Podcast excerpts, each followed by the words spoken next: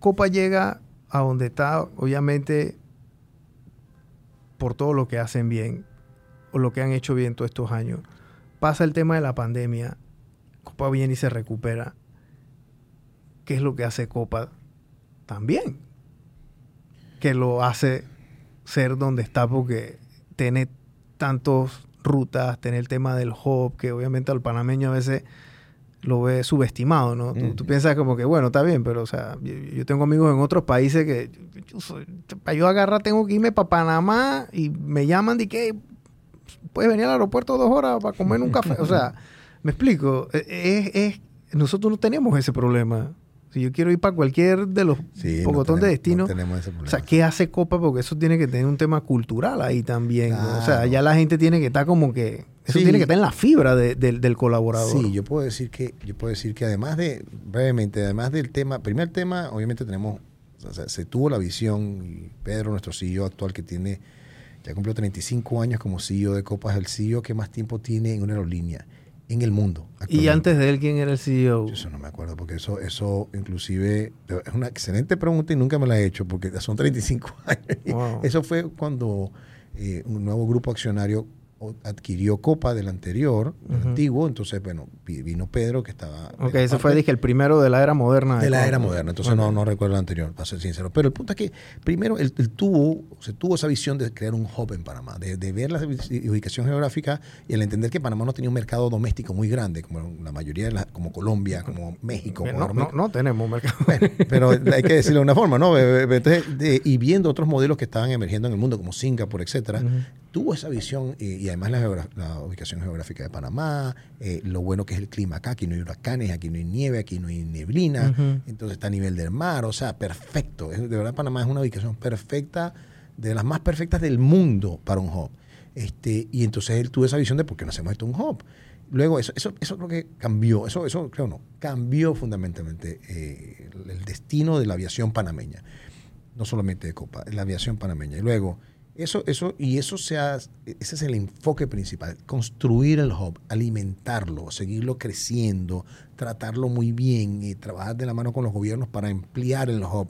O sea, yo creo que me preguntas a mí a nivel de negocio, eso es lo principal. Y obviamente dentro de eso eh, la dedicación a ser puntuales, porque para que el hub funcione bien y podamos conectar a gente bien. Tienes que andar como un relojito. Tienes que andar como un relojito, porque si tú te pelas acá, se pelan las conexiones y la gente deja de, viajar por este hub. E igual que las maletas lleguen, todo este, este tema que hablamos temprano. Entonces, para mí, la, la eficiencia, la calidad, la excelencia operativa es como que lo principal, está en todo lo que hacemos, etcétera. Además de la seguridad. Pero luego, está como un compromiso, lo que nosotros llamamos eh, la, la, la, cultura copa, ¿no? La, y, los valores de copa que, que, realmente la gente está muy embedded. Hay, hay como una, unas ganas de hacerlo bien. O sea, en efecto hay una, una mantra que tenía, tiene copa, que es hacemos mejor para que nos prefieran. Esa es como cuando yo llegué me pareció interesante, pero es sencillo.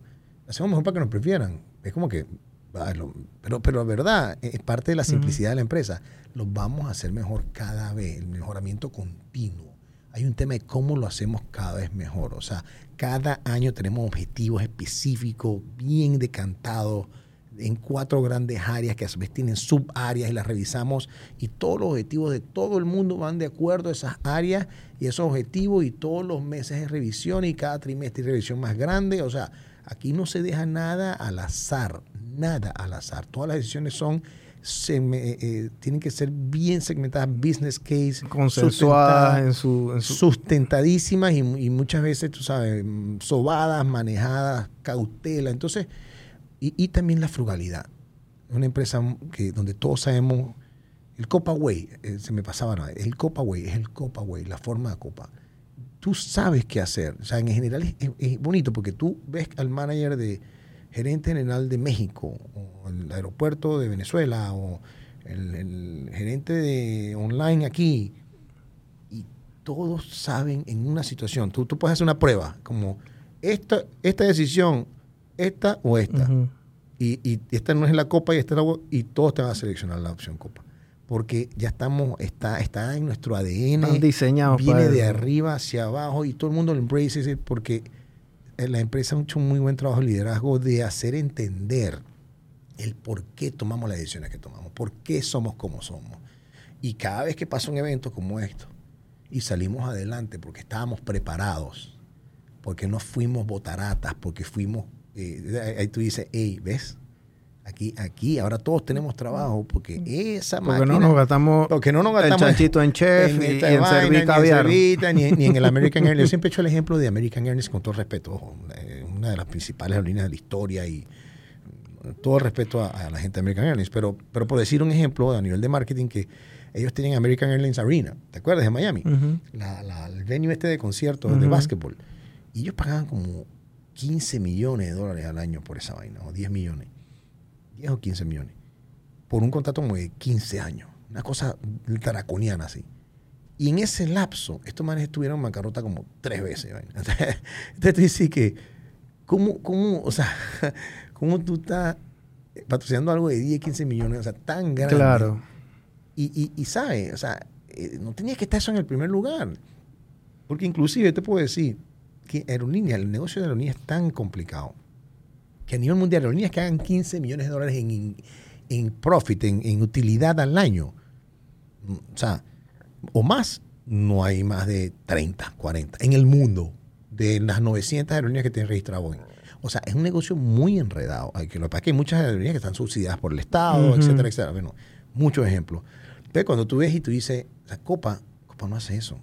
No hay manera, no hay manera. Es que lo interesante y bonito es que yo aún viniendo de Procter Gamble, de, de Pernod Ricard, que eran otros modelos de plata, de, ya yo ni, o sea, yo, yo voy a decir, yo no, o sea, ni que me lo pongan aquí a 8 millones, no, porque el día de mañana esa plata se necesita y la tenemos que estar preparados para cualquier cosa. Entonces, ahora, no quiere decir con eso que no invertimos, sí, pero invertimos en cosas bien específicas, muy puntuales, eh, donde nosotros en marketing nos llamamos el Air Force, solo donde hace falta que entremos. De resto, si, si la marina, si o sea, se puede hacer solo, hay rutas que se venden solas, hermano. Hay rutas que tú las abres y, y estaban eh, esperando que Copa En ebullición ya, Y para ya. explotar la olla. Entonces ahí, ¿sabes qué? Ponemos un par de cosas, videitos, no sé qué, en el avión y la revista y listo. y ya. Hay rutas que van a ser más, que son más trabajosas porque la gente no las conoce. Entonces ahí marketing viene con, ahí nos metemos nosotros. Boom. Entonces empezamos a bombardear allá, aquí, aquí, pum, pum, pum, y ahí, y ahí somos más. Y entonces lo hacemos de una forma súper costo eficiente. Eh, igual, no es que estamos poniendo un cable en Latinoamérica y dos millones, eso no existe. Entonces, eh, eh, ¿qué ha hecho Copa? Pues una mezcla de todo lo que te estoy diciendo. Eficiencia operacional y una cultura muy, muy fuerte en cuanto a lo que es necesario para salir adelante. Además de eso, pues, ¿qué te puedo decir? Eh, yo creo que los colaboradores de Copa sienten mucho apoyo de la empresa. Hay cosas muy bonitas que se hacen, como te digo, las escuelas de aviación, de, de- de pilotos, eh, que facilitan muchísimo la vida, casi que la mitad de precio para, para que pilotos puedan cumplir sus sueños. La escuela de, de mecánicos, tenemos una escuela de mecánicos buenísima que es básicamente free, o sea, libre de costo para que la gente que quiere ser mecánico de aviación este, pueda hacerlo. O sea, eh, ¿sabes? La forma en que tratamos a las, a las mamás, que, las oportunidades que damos para que tengan lactancia, para que puedan tener horarios flexibles. O sea, eh, son detalles pues que hacemos las ligas deportivas. Ojo, no, estoy diciendo que sea mejor o peor que otra empresa aquí en Panamá, pero sí te puedo decir que es una de las de las que yo creo que está haciéndolo, intenta hacerlo de la mejor manera posible. Entonces yo creo que todo eso ayuda a que la gente esté muy comprometida. La gente, cuando to- hacemos las encuestas que hacemos, las encuestas de service de empleados todos los años, la satisfa- satisfacción está rondando 75, 70, 78, 80. O sea, cuando le dices a la gente cuán comprometido estás con la empresa, 90%, 85, 90, que es que a nivel de, ¿sabes? Una población de 6 mil es muchísimo. Cuando haces el benchmark con Latinoamérica es una cosa de otro nivel. Y, y también el orgullo, el orgullo, por ejemplo, el orgullo de, de trabajar en esta empresa, 95, 100%, una cosa loca. Entonces, son cosas chéveres que, que estamos trabajando todos en conjunto y lo hacemos todo el tiempo. Pues. Entonces, no, no, no es que vengo a pintar como, como la mejor empresa, pero sí es una excelente opción y, y- yo creo que la gente en general está muy contenta. Estamos muy contentos. Yo creo que estamos enfocados, nos gusta hacia dónde vamos, nos gusta lo- el rol que jugamos, Brian. El rol que jugamos eh, es una de las cosas que, que más nos apasiona, porque es nuestro propósito. Tenemos un propósito que es unir a las Américas, unir familias, unir negocios, o sea, unir Panamá con el mundo y que el mundo conozca más Panamá y panameños conozcan más el mundo. Entonces es muy bonito, muy bonito porque es un, también cuando trabajas en algo que tiene un significado. Eh, yo siempre he dicho que hay pocas cosas eh, en el mundo que más le importa a alguien que trabajar en algo que importe. A ti no, no sé si te ha pasado que a mí me da risa porque tú te das cuenta cuando alguien trabaja, no sé, mira, yo, ¿tú qué trabajas? Yo trabajo en la empresa de taxis que le da servicio a la empresa que le hace las llantas a tal cosa. Y siempre la gente busca atar su trabajo con algo de pertenencia. Y algo, y algo importante, claro. ¿entiende? Y eso, está, eso es bello, o sea, porque eh, todo el mundo quiere trabajar en algo que, que, haga algo, que deje un legado, que tenga un sentido. Eh, mira, en general, en general, ¿no? Entonces, em, si tienes la oportunidad de trabajar en una empresa que ayuda a que el turismo crezca, que ayuda a que el país se conecte mejor, a que vengan más inversiones, a que se facilite que las, las, multinacionales se ubiquen aquí. Más de 100 multinacionales regionales están aquí en gran parte porque por la conectividad que tienen. Eh, eso, eso ya de entrada es bastante chévere y, ayuda, pues. Copa tiene tantos mercados y eh, todos hablamos español, la mayoría, otros hablan inglés y, bueno, a, lo mejor hay otros que hablarán francés ahí en Sudamérica, pero el español es bien cambiante. Aquí en Panamá, en todos lados. O sea, uno no puede hablarle como panameño a lo mejor a otro lado y, también el enfoque que le dan uno como mercadeo también, porque el fundamento es el mismo, pero esos fundamentos se tienen que aplicar también a muchas de estas, estas regiones. O sea, ustedes tienen que hacer microcampañas, me imagino, para cada, para cada ruta, cada región. Bueno, tú, Sabes, tú sabes que eso es interesante. Eso es como las películas dobladas al español. Piensa en eso o sea, eh, acentos neutros, o sea, nosotros nos enfocamos mucho en tratar de, por ejemplo, en nuestra publicidad, en estos temas, eh, no, no, hacemos lingo, lingo particular de ningún país, a menos que sea una cosa para Panamá. Eh, podemos poner algo acá muy puntual y sí, tenemos campañas para acá, pero aún así tratamos de que sea algo que inclusive se entienda, ¿no? Este, nosotros, no sé si te acuerdas cuando hicimos Sube la Marea, la canción esa para la selección de fútbol de, de Panamá, cuando fue el primer mundial, realmente eh, la letra era una letra entendible en todos lados. este, y nos enfocamos en que fuese así, no es que, hey, o sea, tú a poner sopa, no sé qué, o tú a poner cosas. Pero en general tratas de que sea neutral. Ahora bien, a tu punto, hay países que sí tenemos, sí tenemos gente de marketing en distintas regiones, eh, pero más que todo para, para, estar conectados y que tengan una capacidad ellos de ejecutar y activar ciertas cosas puntuales. Pero eh, no podemos tener, por ejemplo, una cuenta de Instagram para todo el mundo, ¿no? Eso realmente no es manejable. Sin embargo, ahorita acabamos de, reconociendo lo que estás diciendo, acabamos de abrir nuestra cuenta, nuestra primera cuenta de Instagram fuera de Panamá o global, que es la de Brasil. Somos la primera compañía aérea no brasileña que tiene una cuenta en Brasil. De Copa Airlines, este, los invito a que lo sigan, bueno, es portugués, pero Copa Airlines, eh, visito BR, eh, y nos está yendo súper bien. Lanzamos hace que tres semanas, no sé cuánto, un mes, y ya llevamos 12 mil seguidores. Vamos poco a poco para darle contenido. E, entendimos a través de estudios que el brasileño quería que le hablaras en su idioma. Ojo, tú puedes decir, eso es como obvio. Sí, pero la American no le habla en su idioma, Delta, ni JetBlue, ni nada, ni, o sea, ellos hablan eh, gringo y medio traducen. Aquí esto es contenido con una gente brasileña especializada que, que estuvimos analizando, estuvimos trabajando varios meses eh, y estamos súper contentos con lo que están haciendo porque además le ponen el flavor. ¿Sabes que el brasileño tiene su tema? El carioca, el paulista, el mineiro. Exactamente. Y tiene sus chistes y sus cosas. Entonces, de verdad que sentimos, estamos muy contentos con eso. E igual estamos por hacer ahorita con Estados Unidos. Estamos finalmente sacando también un Instagram americano. Este, porque también hay varias, varias, varias nuances allá de, distintos tipos de poblaciones. Tenemos el, latino que está allá, el hispano, vamos a decirlo así, también tenemos el americano, americano, o sea, entonces para poder llegar bien tenemos que salirnos un poco del molde genérico, o sea, a veces el genérico, a veces no, lo que pasa es que es bueno, es eficiente, pero no te llega a la fibra de ciertas cosas. Entonces, bueno, estamos en eso. Estamos, reconocemos eso, pero y estamos viendo cómo nos va. Y dependiendo de cómo nos vaya, vamos a ver si seguimos. Colombia, quizás, algo por ahí. Pero, pero está bien, estamos, estamos contentos porque estamos intentando estas cosas. Esa es parte de lo bonito de. Y, y, y, cuando vemos que la gente está, ¿sabes? Eh, tuneándose y metiéndose con nosotros y montándose en la ola y creando comunidad, es chévere, porque no lo estamos forzando. Claro. Ellos están reaccionando y están viendo, oye, finalmente me estás dando algo mío. Entonces, Ahí vamos a ir, vamos poco a poco. lo, que acaba de decir Marco, para encasillar muchas de las cosas en, en un- en- en- en una sola frase, es que Copa cuida su, centavo. Y es lo que nosotros le decimos aquí a todo el mundo. Y esto es un concepto que funciona para un emprendedor que está con dos horas de haber abierto, eh, sacado su aviso de operaciones, o una empresa ya multinacional como lo es Copa, que uno no puede gastar más de lo que uno gana. Exactamente. Entonces, ¿qué pasa?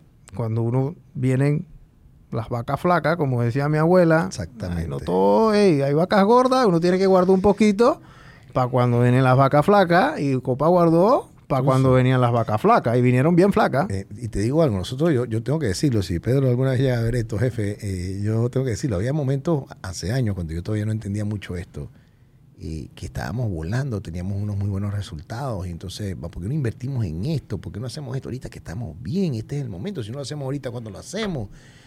Y era el momento en que más apretábamos, más apretábamos. Y yo, pero no entendí esta vaina. Yo dije, pero ¿por qué, hermano? Si ahorita es el momento, ¿y cuándo lo vamos a hacer? Si después que se ponga malo no vamos a hacerlo. Pero más apretaban y más apretaban. Y yo, de verdad, pasé varios momentos asiagos hasta que vino la pandemia, hace ya tres años y pico. Y digo, ya yo venía entendiéndolo. Ya yo entendía el Copaway, ya yo había entendido la lógica de la fórmula, pero, pero nada como la pandemia. Cuando vino la pandemia y tuvimos que sacar de nuestro bolsillo 600 millones de dólares. Y tú dices, man, si nosotros no hubiésemos agarrado, si no nos hubiese agarrado nosotros con 300 millones de dólares en el banco, lo cual hubiese sido perfecto, o sea, 300 millones de dólares en el Hubiese banco, tenido que vender. en cash, Hubiesen tenido que vender. ¿entiendes? Y ay, en ese momento, ¿quién compraba ya cuánto? O sea, igual hicimos unos bonos, hicimos unas emisiones de bonos, eh, porque igualmente, por más que teníamos la plata ahí, teníamos que asegurarnos, porque no sabíamos hasta cuánto tiempo iba a durar esto. Claro. Entonces, emitimos bonos y tal, nos endeudamos un poco. eh, pero, pero es lo que había. Entonces el punto es que ahí tú dices, "Suso, yo entiendo. Ahora cuando, ahora, ahora cuando uno mismo, uno mismo dice, no, eso no lo vamos a sugerir. O si ponemos esta plata de vuelta, vamos a darla. De- o sea, de entregarla, este, este ahorro o tal cosa. Eh, en general yo creo que quedamos muy claros de, de la filosofía. Y bueno, sí, o sea, igual siempre es bueno tener la fricción. Uno, uno propone, y, mm, la gerencia también te dice, hey, tal. Siempre hay que seguir proponiendo y hay que seguir buscando, pero entendí perfectamente. Así que yo creo que estamos todos muy claros ahora. Y, y, y, y el tema de Copa es que Copa también piensa bien antes de hacer la inversión. Mucho, créeme que mucho. Y ahí, mi- mire, hay, mira, Marco, aquí hay mucha gente que viene y se siente y me pregunta, hay veces que me chatean y me dicen, ¿cómo yo sé cuándo es el momento perfecto de salirme de mi casa como un emprendedor ahí, de hacer mis dulcecitos y abrir un local? ¿Me explico? Hubo un momento, me acuerdo, en Copa, porque esa, esa noticia yo sí, yo sí la vi porque yo estaba en la banca, cuando fue el tema de la cumbre de las Américas aquí y vino la gente de Boeing Exactamente. acá. Exactamente. Y Copa yo no sé cuántos aviones compró. 61. fue 61 aviones. Hagan la matemática, orden, sí. porque el avión no es barato. Así que ustedes hagan su matemática. ¿Por qué compraron 61? ¿Por qué no compraron 100? ¿Por qué no compraron 120? ¿Por qué no compraron 40? ¿Por qué no compraron 30? ¿Por qué fue 61? ¿Me explico? O sea, Claro. Boeing le pudo haber vendido 120, Claro, 100, claro. 300. Entonces, esos manes están allá. Claro. Dale. Ojo. Champaña, y, y- güey. y- y 61 con una cantidad de, de- de cláusulas y temas de protección que permitían que sí, y eso es parte también para que tu gente, me parece muy bueno la, la onda, ¿no? De, de- de que se, porque no fue solamente un salto al vacío, fue bien pensado como tú dices, porque no, no fue y que, ah, nah, ah, redo- redondea esos 65, no. Ujú. Eh, fue 61 por un monto, por una situación específica, unos cálculos bien, bien hechos, pero más allá de eso, eh, las previsiones de qué pasa si pasa tal, qué pasa si pasa cual, y qué pasó después. Eso fue en el 2014, fue en la Ujú. Cumbre de las Américas. Bueno, ¿qué? Seis años después que vino la pandemia. Y esto es un contrato a múltiples años. Claro. Y entonces, ¿sabe? Ahí es donde, y después vino otra orden, por cierto, adicional, pero siempre con esos, con esas previsiones y provisiones también de, hey, si pasa algo, yo puedo retrasar, si tiene una cosa de fuerza mayor, yo puedo cancelar, o sea, y eso es una de las cosas que también he aprendido mucho de trabajar en Copa. Uno siempre tiene que tener una forma de salida, una salida. Uno siempre a la hora de negociar lo que sea tiene que tener una salida. Porque si uno, o sea, no hay tal, las cosas cambian, gente, como dices tú, las cosas cambian y uno tiene que buscar una forma de negociar y negociar y negociar y solamente quedarte con aquel negocio que te permita una manera de salir. Obviamente no en todo, en un carro, pues, digo, una casa, pero donde tú puedas negociar flexibilidad ante situaciones imprevistas. Y tomar la decisión en base a data, en base a números, Ah, no, en base a eso. O sea, claro, claro, él, claro. ese, ese, mire, Claro. la gente piensa que una empresa como Copa y una empresa que acaba de comenzar un emprendedor de estos todo por la patria, que no duermen, o sea, hey, hay gente en Copa que en algún momento en su carrera no durmió mucho. Sí, en su, sí, en su- sí, la pandemia, ¿me explico? O sea, yo, yo, yo, yo, yo conozco clientes míos del banco, de, eh, que, que eran clientes míos en el banco Marco, eh, con planillas sustanciosas y me decían, hey, tuve que hacer esto y, y- y no puedo dormir, Brian, me siento mal, porque hay muchas familias que ahora yo no puedo, me explico, o sea, porque Claro. son partes de, de- de la empresa. Claro, Esas preocupaciones son las mismas para una empresa como Copa como para una empresa que acaba que tiene menos de un año. ¿Por qué?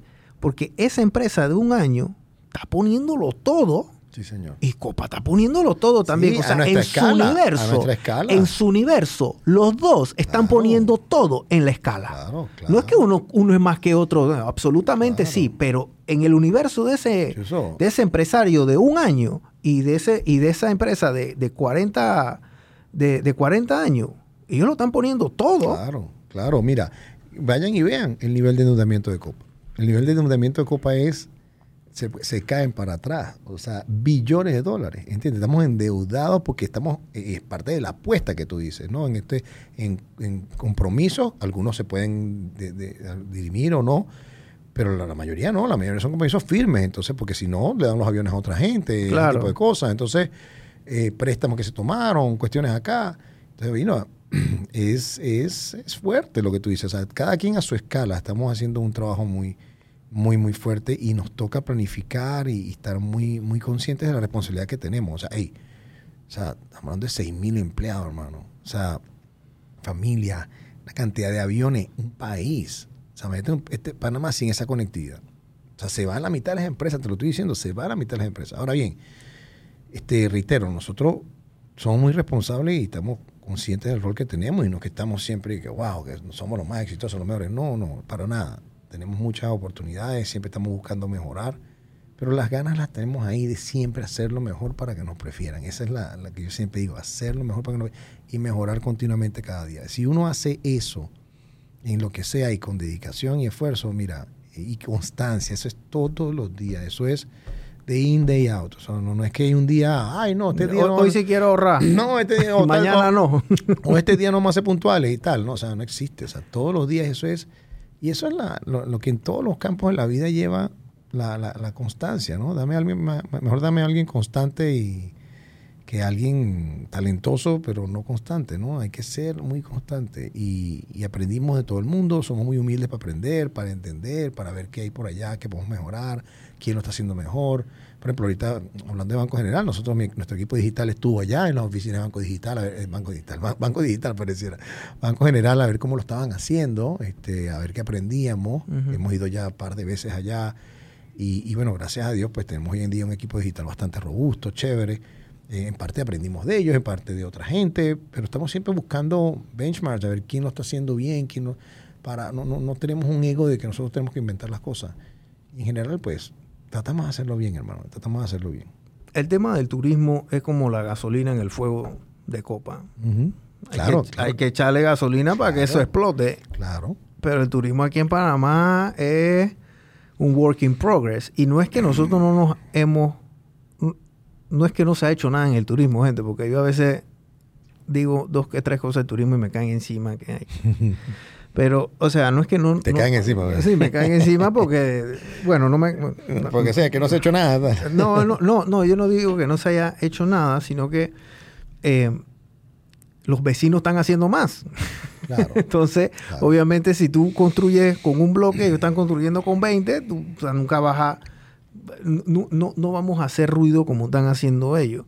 Nosotros tenemos vecinos como Colombia, vecinos como Costa Rica, que muchas veces, muchas veces vienen aquí a Panamá para coger la conexión. Sí, Marco. Sí, señor. O ¿Me Sí, señor? Totalmente, lo hacen a cada rato. Entonces, a cada es como rato. que yo, yo estoy viendo que pasan los filetes y, y- y- el producto aquí en Panamá es bueno, es todas estas cosas. Y, y el turismo es un problema multidimensional, digámoslo de esa forma. No, no es una, una sola cosa, son muchas cosas que tienen que abordar el tema. Y yo veo que Copa, ir antes fuera de cámara, lo más que estábamos hablando era de tu pasión por este tema del Sí. turismo. Muchísimo. Porque tú sabes, e- eso es algo, y yo no sé, y ahora te lo pregunto yo de otra forma, porque esto te apasiona porque de verdad te apasiona o esto te apasiona porque esto es un problema que, que te come en las noches y dice, ¿por qué esto no se ha resuelto? Las dos cosas. Yo creo que la- las dos. Bueno, es que yo creo que sí, las dos cosas. Primero, y yo te lo resumiría, ambas, ambas, posturas en esto. Es que yo siento que, que somos, como dicen los gringos, underdogs. O sea, yo siento que eh, estamos, eh, o mejor dicho, underachiever es la cosa. O sea, tenemos tanto para dar, o sea, tenemos tanto que ofrecer. Es un país tan rico y tan compacto, porque además en el turismo eso es interesante, pues no es lo mismo que tú te llegues que a Miami, después quieres ir a, a- California, o sea, son. Cinco, seis horas. Seis horas en avión, y después quieres ir a los Gran Cañón. Esto es, un, esto es un país compacto que es una joya, eh, tiene, tiene de todo, de verdad. Y, y yo vengo de un país, Venezuela, con, fue mi país original, natal, ahora soy ya prácticamente panameño, que también tiene muchas cosas. México tiene muchas cosas. Colombia también, pero, pero todos tenemos que, tienes que viajar un poco de, de unas distancias y una cosa. Y, y ninguno de esos tres países que mencioné tiene una economía tan robusta, tan sólida, eh, tan avanzada, tan digitalizada, tan, como Panamá. No la tienen, no la tienen. Aquí, aquí el dólar, ¿sabes? Aquí yo siempre digo que inclusive yo, yo he hecho mucho este, este cuento, yo tengo muchos amigos en Miami, y cuando voy allá y voy a pedir algo a las 2 de la mañana, pido un hielo, una cosa así, o sea, 1 de la mañana, 12 del día, 12 de la noche. Complicadísimo que te lleven algo para un lado, en un delivery. De- eh, a esa hora. son- Y caro. eh, y queda aquí, aquí tú consigues lo que sea, hasta un perro verde si quieres te lo llevan a las 2 de la mañana en un delivery. O sea, hay, hay mil, aquí Panamá tiene de todo, salud, eh, a nivel, digo, por lo menos privado, ¿no? Inclusive, inclusive público, hay cosas que, que cree- gente, créanme, que en otros países, la inmensa mayoría de países de Latinoamérica es un desastre.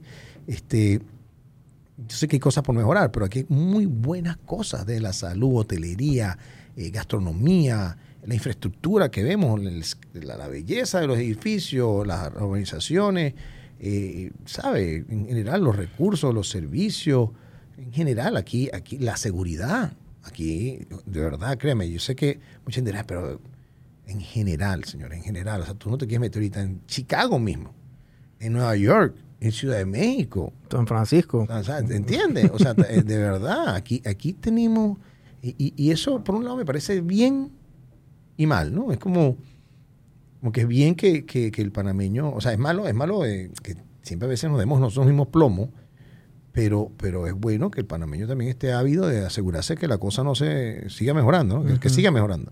Pero bueno, el punto que voy es que yo siento que hay mucho, este país tiene mucho, mucho que ofrecer. Y, y como digo yo, cuando yo llegué aquí, yo me asombré y dije, wow, ¿qué es esto? Qué espectáculo tener esto en Latinoamérica. O sea, esta infraestructura, eh, esta, cal- esta cal- la misma gente que es cálida, la gente, la gente es chévere, hay gente que habla del servicio, pero el panameño es chévere, es cool, es, es caribeño, es como, ¿sabes? Es como, es bien. O sea, el- el, eh, a veces dice, sí, puede ser un poco cerrado, bueno, pero el tico como es, o sea, como es Bueno, paraguayo. el latino es el latino. ¿Entiendes? El latino es latino. Y aquí, de verdad, nosotros somos muy chéveres. Yo, mira, toda la gente en Latinoamérica ha tenido un amigo panameño en college. O sea, siempre hay una cosa que el mejor amigo panameño, ¿no? siempre, siempre hay una afinidad. El panameño es como un hub, de verdad, para muchas, muchas naciones. Entonces, me apasiona mucho y siento que podemos hacer más. Siento que se han hecho cosas.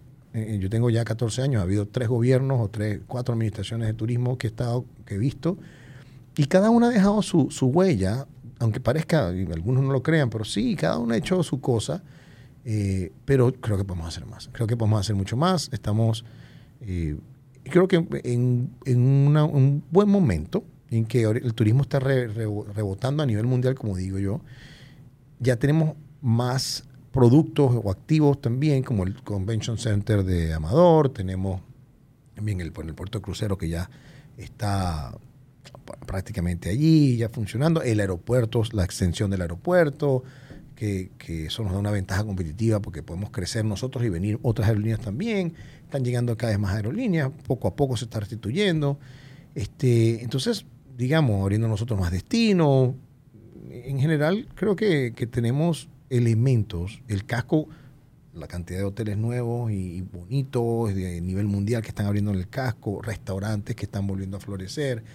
Creo que tenemos elementos interesantes. Hay mucho que hacer aquí en Panamá y hay mucha... Eh, bueno, la expansión misma del canal. Eh, eh, como tú decías tú, el tema del turismo es integral. Esa expansión del canal, que no fue por turismo, pero eso en efecto impacta el turismo. Porque esa es la octava maravilla. Es como que pongan una, segunda Torre Eiffel, pues, una Torre Eiffel más, más alta, pues o no sé, o, la en este caso es algo funcional, pero, pero sí, le incrementaste, lo duplicaste, entonces tienes dos oportunidades adicionales. O sea, hasta eso no. La gente, ¿por qué viene? ustedes han hecho eh, estudios. Numerosos estudios. Y, y al, ¿por qué el, turista viene a Panamá? O sea, ¿cuál es ese atractivo principal? Distintas, distintas razones dependiendo de dónde vengan. El americano por ejemplo, viene por la biodiversidad, por, ¿sabes? que mucho metido en este tema de la biodiversidad, la naturaleza. El gringo quiere salir de la gran ciudad e irse a, ver algo distinto, por la cultura, las, etnias. A ver la selva, como dicen ellos, ¿no? De alguna forma, a ver la selva, exactamente, el, calor acá para retirarse también, para adquirir propiedades, para invertir para retiro, porque hay una cantidad de propiedades interesantes. La infraestructura de playa de Panamá, especialmente en el Pacífico, definitivamente en el Pacífico es una infraestructura increíble, o sea, hay eh, casas, calles, eh, perdón, casas, hoteles, cosas que es interesante. Entonces, por eso viene el gringo, por ejemplo. El, colombiano viene mucho a pasarla bien, como digo yo, a pasarla bien, a, a, a, a a comerse algo, a comprar, a qué sé yo, a a averiguar, a, a pasarla rico, pues, a, a, casco, a, o sea, hacer algo distinto. Eh, el venezolano viene a visitar a su familia, pero a la vez vienen y salen al Cosway, salen al casco, y salen, se consume también. Este, y así, pues, ¿no? O sea, distintas, distintas, el brasileño viene a explorar. El brasileño, está, el brasileño está conociendo Panamá de hace unos pocos años por acá. Y viene a ver qué es. Viene como a entender de qué trata. Eh, algunos les, les queda mejor, algunos tanto, eh, porque quizá ellos quieren tener la playa ahí al lado, pues, como la tienen en Aruba, como la tienen en Punta Cana, qué sé yo. Pero a otros les gusta la, lo variopinto que es Panamá, o sea, la, esta vaina tú los ves tomándose fotos con el tornillo, con la cosa, con los rascacielos, los ves en, en Albrook, los ves en Multiplaza, los ves en el casco. Hay mucho de turismo de ellos de ciudad. este, lo ves mucho allí. Así que yo creo que, que distintas razones, pero hay, hay múltiples cosas. Y, y, al final también, por lo menos, el brasileño también le cae bien el panameño en general. O sea, como que se divierte. El gringo también. El gringo se divierte. El, panameño es muy bromista con el americano y muy servicial. O sea que. Y con el colombiano, yo creo que en general. O sea, hay muchas cosas que la gente puede ver aquí en Panamá y, distintas razones para venir. ¿Cómo les va con el aeropuerto nuevo? Yo, yo, yo fui la vez pasada, estaba, o sea, de verdad que ahora sí parece un aeropuerto que no parece Panamá, ¿me explico? O sea, ahora eso está a todo bueno, yo, yo, yo, más bien quiero decirlo al revés. Yo quiero decir que ahora finalmente tenemos un aeropuerto que es digno de Panamá. Porque tú ves, tú ves Panamá, Panamá es una belleza. Panamá tiene muchas cosas buenas. Eh, y una aerolínea de clase mundial, y hoteles de clase mundial, y estructura, y edificios de clase mundial. Necesitamos un aeropuerto Digo, no que Tocumen estaba mal, Tocumen creo que por muchos años hizo un excelente trabajo las, primeras terminales. Se hizo lo que se pudo ahí. Pero había, la terminal norte fue interesante y, de verdad que dentro de todo, no te creas, este, ahora mucha gente extraña lo chiquitito así, lo, lo cozy que era Tocumen, la, parte, te digo, Tocumen, la, terminal 1, eh, pues, que, que está todo juntito, ¿no? Ahora mucha gente se queja, hay que caminar, hay que caminar mucho. Y bueno, pero si tú vas a Baraja o tú vas a Houston, o tú vas, ahí no te quejas. Sí, Atlanta, Nueva York. no te quejas, ¿no? Ahí sí vas feliz, ahí caminas feliz. Este, pero sí, digamos, era, era necesitábamos crecer todo, la aviación en general, y nos ha ido muy bien. De verdad estamos muy contentos. Tenemos el club nuevo allí, en Copa Club, muy, muy bonito. Este, y está full, full, full, una cosa que no cabe en un alfiler. De verdad que estamos sorprendidos y agradecidos. Un club de casi 2.000 metros cuadrados. Y, estamos muy contentos por eso. Y bueno, sabemos que poco a poco van a abrir más y más negocios y comercios que van a darle más vida. Ahorita, ahorita es más una terminal, más, más, digamos, funcional y transaccional, con pocos negocios.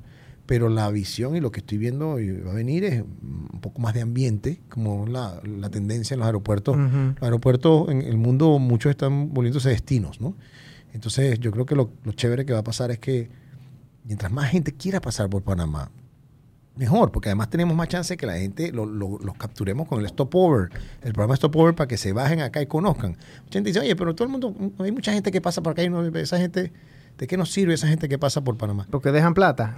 Eh, Bueno, porque no, pasan para acá. Mira, es que no, se van para otro lado. Pero mientras más gente pase por aquí, más oportunidades tenemos de hacerles ver o, o sugerirles o instarlos a que vengan a Panamá y se bajen en la vía de su viaje, van a otro lado, pero quédense unos días acá para que conozcan. Eso es lo que llamamos el, el stopover. Tenemos ya varios años trabajando en eso, hermano. Y hoy en día estamos muy contentos que ya pasamos los 100 mil eh, bookings o reservas que en su itinerario, que van a otro lado, Ponen el stopover. ponen el stopover y se queden en Panamá a- a hacer algo. Tres días, por menos tres, Y esto es días. sin costo. Eh, No, no, Copa, Copa, exacto, Copa absor- absorbe el costo completamente. O sea, si tú lo escoges mientras estás haciendo tu reserva, el costo es prácticamente el mismo. Y digo prácticamente porque bueno, siempre hay una que otra cosa aquí puntual, pero en general el concepto es que el costo es el mismo que si hubieses hecho ese mismo trayecto pasando por Panamá sin bajarte en Panamá. Entonces nosotros parte de la contribución gigante que hacemos es que no cobramos eh, como si fueran dos boletos, pues, que es lo que normalmente pasa en cualquier aerolínea del mundo. Tú vienes de, no sé, Paraguay a Panamá, te quedas aquí, después sigues tres días después a Miami. Son dos boletos, hermano. Tú te fuiste a hacer dos cosas. Pero bueno, si, bajo este programa, si tú lo escoges antes, puedes hacerlo con anticipación, desde la página web inclusive, y te sale prácticamente el mismo monto. Entonces, es un incentivo muy grande y gracias a Dios ha venido creciendo mucho. Cuando empezamos esto, no sé, 30 mil, 40 mil. Es que esto no existe en otros lados. Yo nunca he escuchado eso. Sí, existen par de lados, no, no en muchos. Finlandia son unos duros en esto. Eh, para- para- Imagínate, allá. pero para que tú veas, es que estudiamos muy bien, yo te lo digo así muy natural, de verdad que, eh, pero es que estudiamos estas cosas, de verdad nosotros en Copa estamos, gracias a Dios, muy, muy metidos en, en qué está pasando en el mundo. Realmente para nosotros es muy importante verlo en social media, por ejemplo, nos inspiramos mucho en KLM, que hacen un trabajo fantástico en redes sociales. Eh, obviamente vemos también Azul, vemos gente así que digamos, ¿quién, Alaska, ¿quién está haciendo cosas? Eh, no, no, no nos quedamos aquí, quedamos siempre viéndonos para otro lado. Em, pero entonces sí, Finlandia, vimos mucho eso, también eh, creo que Singapur lo está haciendo, y así, ¿no? Hemos visto un par de ejemplos, pero con el que tenemos ahorita estamos súper contentos. Sí, ese funciona. sí, el, el tema del stopover, si yo soy brasileño y estoy en Río y voy a Miami, paro aquí en Panamá, voy a Miami y en el regreso yo puedo poner... la ida, o a la o a la ida. ida. Hey, yo quiero quedarme un día o dos días, no sé el, el- el- el tema, y ya después yo voy al aeropuerto. ¿Qué pasa? La manera más fácil, directa y rápida de tú hacer crecer un país es con turismo. Exactamente. Porque es una industria que tú como país no tienes que construir, por ejemplo. Si yo quiero los cruceros, yo tengo que construir un puerto de crucero. ¿Cuánto me costó eso? Eso me cuesta tanto. Pero el turismo no, porque el turista llega con plata, se la gasta y se va sin plata. Exactamente. Es así de sencillo, gente. O sea, no, no, porque si yo quiero, bueno, el turismo de quiero, no sé, un parque de diversiones, yo tengo que poner el parque de diversiones, tengo que construir el parque sí, de diversiones. sí, sí. tengo- Y bueno, dale, está bien, construye la cosa y al final la rentabilidad, pero el tema con el turismo, Marco, es que la gente llega, deja la plata y se va. Sí, y eso es una eh, inyección directa. Es lo que dicen, por eso se llama la industria sin chimenea, ¿no? Eh, y chimenea por un término de la, de la época industrial. Eh, Obviamente ya hoy en día hay muchas cosas que la industria, la mayoría de las industrias no, deben tener chimenea porque nadie quiere que... Pero así se llama el turismo, se llama el turismo, la industria sin chimenea, sin chimenea, porque no hace falta las factorías, las fábricas, las cosas. Eh, es algo que se logra eh, mucho con los, los activos naturales de un país, eh, que ya existen en un país, y obviamente, digo, eh, como quien dice, eh, envueltos en, en- en algo de servicio, de ciertos productos, de ciertas facilidades, pero realmente, como tú dices, la inversión en general es, mínima comparativamente con el, el rédito. Obviamente tienes que tener servicio aéreo para que la gente pueda venir, o, o por carretera, o lo que sea, pero principalmente servicio aéreo. Pero una vez que tienes eso, eh, ya toca es productivizar las cosas, que la gente tenga su mejor sonrisa, eso es muy importante, gente, el turismo, y que en general las cosas funcionen, porque el, turismo, el turismo de verdad somos todos. se, se, dice y parece un cliché, pero el turismo somos todos. Todo, la sonrisa que tú das cuando alguien, el, Uber que, que, lleva al tipo al aeropuerto o, lo, o del aeropuerto, el, el, botones del hotel, el que está en el counter de, de tal lado, el, que, el mesero del restaurante, es, es, lo que hace que la gente diga, oye, qué chévere me sentí. Y ustedes mismos, gente, lo que nos están viendo, a veces ven un poco, un poco de gente ahí en la cinta costera. Yo a veces veo un señor en la cinta costera perdido viendo el celular. ya tú sabes que el tipo está perdido. ¿Dónde va, señor? Oye, no, mira, ¿dónde está? No sé qué. me explico. O sea, que yo quiero hacer una campañita sobre eso, eh, porque hace rato, fíjate, interesante lo que tú dices, Brian, pero piensa cuándo fue la última vez que hizo una campaña de concientización ciudadana sobre el turismo. ah, nunca. Bueno, yo, bueno, no sé, aquí en Panamá no me acuerdo la última. Pero ves, entonces una de las cosas que quiero empezar a hacer es eso, como que, eh, eh, estoy evaluando con mi equipo, es ver cómo le metemos a eso, eh, cómo apoyamos, pero igual nosotros muchas veces hacemos cosas por nuestra propia razón, ¿sabes? porque a veces no nos podemos poner a esperar y estamos en otros ritmos que, que, quizás algunas instituciones. Entonces decidimos nosotros, mira, podemos invertir en esto, pues. Y, y, es algo que quiero evaluar, porque el tema de la, por ejemplo, de la sonrisa, el tema de la sonrisa es una cosa que es, es, es la cosa que más valor se le saca, y eso, bueno, hay clases de coaching en los negocios, pero, pero en el turismo, la sonrisa, la amabilidad, la cordialidad, eh, es entender que, que, eso va a ayudar a que la gente vuelva y que eso va a hacer que nos va a beneficiar a todos. Yo siempre digo algo, los dominicanos, los dominicanos son alegres y todo esto, ¿no? Por demasiado alegres, son súper confianzudos, que a veces uno está mucho, muy alegre. Pero si, eso, si esos amigos dominicanos que son bien relajados, alegres, chéveres, leños al final, y aprendieron a, hacer, a servir bien, a, resolver, a, ¿sabes? hacer las cosas como deben ser. Nosotros también podemos, nosotros también podemos. No somos dominicanos, pero, pero sí podemos aprender a ser cordiales, a ser, a ser ¿sabes? resolutivos, gente que busca la, cómo ayudar, a, cómo, cómo poderle resolver un problema a la gente, cómo, cómo orientar. Sí podemos, tenemos que tener esa conciencia. Yo sé que yo sé que eso está en nosotros. Eh, Marco, ah, ya, ya, ya para ir cerrando, eh, yo le voy a dar un dato y yo, yo estoy seguro que tú lo sabes. Yo la vez pasada fui a Aeronáutica Civil porque tenía que ir a registrar un dron. Y los que no saben, si ustedes tienen un dron, tienen que ir a registrarlo porque si están volando en un área que no tienen que estar volando, el dron se lo tumba. Se lo tumba. ¿Ok? Así que ya. Póngase la pila. Los que hayan perdido dron en eso, como yo, que no lo registré la primera vez y se me dañó, y entonces ahora voy y lo registro. Y yo me di cuenta que cuando yo fui allá a la oficina, todos los directores de aeronáutica civil, creo que antes de 1960, 1970, eran gringos. Todos eran gringos. Y yo pregunto y dije, puta, pero ¿por qué estos manes son gringos y nosotros nos independizamos hace tiempo? Si Bueno, resulta que el espacio aéreo de Panamá es más grande que el espacio aéreo de todos los otros países. Mm. ¿Por qué? Porque el espacio aéreo lo definieron después de la guerra los gringos. Y los gringos, teniendo el canal, se dieron ellos mismos, pero en verdad se lo dieron a Panamá, un espacio aéreo mucho más grande eso a nosotros nos da, o sea, nos da muchas ventajas competitivas también, porque si un país, si un avión de otro país cruza por nuestro espacio aéreo, nos tiene que pagar. Como un flete, una especie de flete. Y esas son ventajas competitivas que tiene Panamá. Y, y, le estoy sacando esta porque me enteré de esa vez. Pero hay, o sea, millones de esas. Millones de millones de esas. Y al final lo que les quiero decir, gente, es que es que está en nosotros. ¿Me explico? No está en el vecino, no está en el, en el gobierno, no está en Copa, está en nosotros, porque es todo una cadena. Claramente. Así de sencillo.